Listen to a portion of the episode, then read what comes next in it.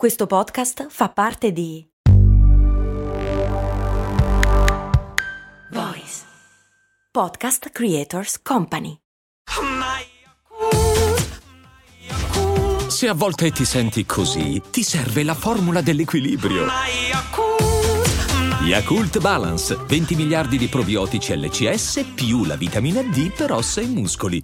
Cose molto, cose molto, cose molto umane. Siccome a un certo punto in questo podcast dico delle cose del corpo, in particolare degli occhi, non è che dovete basarvi sui sintomi che dico nel podcast per capire se avete delle patologie o meno, che non potete farmi causa, perché non ho soldi. Eh, pro- sarebbe un- una cosa brutta da parte vostra. Questo è un disclaimer. I nostri organi di senso sono pieni di difetti, ma per fortuna il nostro cervello è un paraculo e riesce a coprirli senza che noi ce ne accorgiamo. Per esempio, gli occhi, lo sguardo, al di là di quelli che sono i difetti di vista individuali, nel senso che c'è chi è miope, presbite, presbiteriano e tutte quelle altre religioni bizzarre, tutti noi abbiamo dei difetti dalla nascita della vista, solo che non ce ne accorgiamo il più delle volte. Per esempio, il blind spot, il punto cieco. Il, il nostro nervo ottico si innesta nella retina non in modo ordinato da dietro, come potrebbe essere un cavetto che discretamente si attacca a una videocamera. Al contrario, occupa parte del nostro campo visivo ed è sempre lì, un po' come se appendessimo un bel quadro con un chiodo in mezzo proprio alla figura. Cioè, il chiodo ti, ti occupa parte del quadro, evidentemente. Solo che lo cancelliamo perché il nostro cervello è un mago di Photoshop. Ma eh, con una serie di esercizi, in realtà, che si trovano su, su- su internet in linea di massima, anche chiudendo un occhio, muovendo il pollice steso davanti a voi verso l'esterno del vostro campo visivo, a un certo punto riuscite a capire eh, dov'è il punto cieco, semplicemente perché il vostro pollice scompare. Perché il nostro cervello funziona così, esattamente come certi schermi TV, cioè dove manca l'immagine perché non arrivano i dati, lo sostituisce mettendoci quello che più probabilmente è quello che c'è, ok? E ad esempio, se noi facciamo l'esercizio del pollice, che detto per inciso a me non funziona, l'ho dovuto fare con dei cartelli con delle X e dei, e dei puntini che ho trovato in internet, però vabbè, se fate l'esercizio del pollice e lo spostate verso l'esterno finché non sparisce, quello che vedrete al posto del pollice è ovviamente lo sfondo, perché il cervello prende ta ta ta ta e ci mette quello che vede dietro. Ci sono degli esercizi, peraltro, del tutto inutili, ovviamente, per riuscire a ridurre il punto cieco del nostro occhio dato dall'innesto del eh, nervo ottico, sensibilizzando maggiormente le- i, i fotorecettori, cioè le cellule, i, i pixel del nostro occhio, che sono intorno al dove si innesta il nervo ottico. Perché noi umani siamo così e i cefalopodi no, per esempio? Perché i polpi, le seppie e i calamari hanno il nervo ottico che si innesta da dietro, bravi loro. Perché noi no?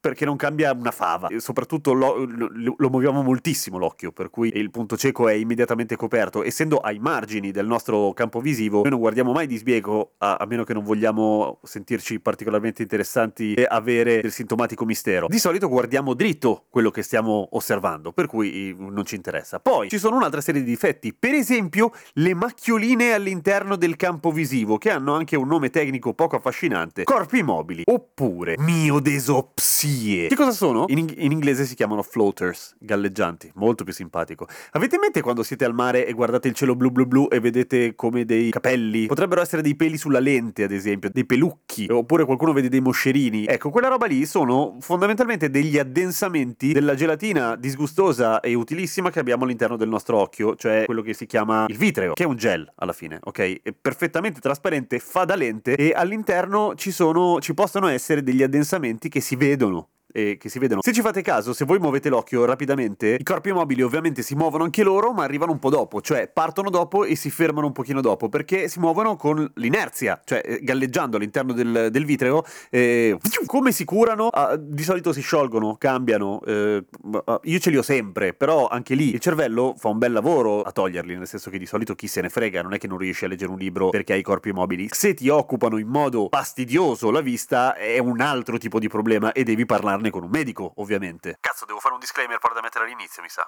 Ok, adesso lo faccio. Per il resto sono da considerarsi assolutamente normali. Domanda, come mai abbiamo un gel all'interno dell'occhio e non una roba solida? Perché il vitreo in realtà è un ammortizzatore. spettacolare, cioè essendo eh, il bulbo oculare soggetto a delle accelerazioni pazzesche perché i nostri movimenti sono velocissimi dell'occhio, inteso, il vitreo, eh, essendo morbidone e liquidone, protegge tutte le parti all'interno del bulbo oculare che come si può immaginare sono fragili, delicatine. Ma ci sono anche altre cose che il nostro cervello deve cancellare continuamente, per esempio il naso, e ne so qualcosa. Il vostro naso in linea di massima è sempre a tiro di sguardo, ma non è che ci fate caso durante il giorno, se no impazzireste. Chi porta gli occhiali sa anche che la montatura è sempre intorno al proprio campo visivo e anche quella la elide. Uno dice che si abitua, però è proprio il cervello che lo cancella in qualche modo. Stessa cosa vale per le ciglia, che sono sempre in mezzo alle scatole, ma ancora di più per il battito di ciglia, che facciamo una roba tipo 10.000 volte al giorno. Non percepiamo il momento di buio fra un'immagine e l'altra e nemmeno dobbiamo rimettere a fuoco ogni volta, perché il cervello intanto resetta i muscoli nel momento in cui chiudiamo gli occhi, resetta proprio la posizione del bulbo oculare, fa degli aggiustamenti e poi allo stesso tempo eh, l'immagine che manca, quel fotogramma diciamo che manca durante il battito di ciglia, lo sostituisce con una percezione di cui noi non siamo praticamente al corrente. Che fico! Già che ci siamo, quella roba lì che se starnutisci con gli occhi aperti, i bulbi oculari ti schizzano lontano, è vera?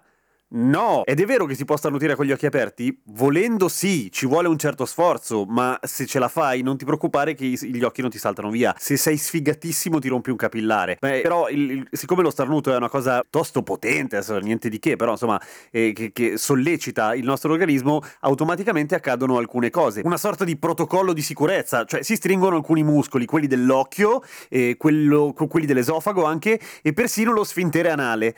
Come mai? Scopritelo! Provate a starnutire tenendo rilassato lo sfintere anale. Non in pubblico, però. E poi raccontateci, eh?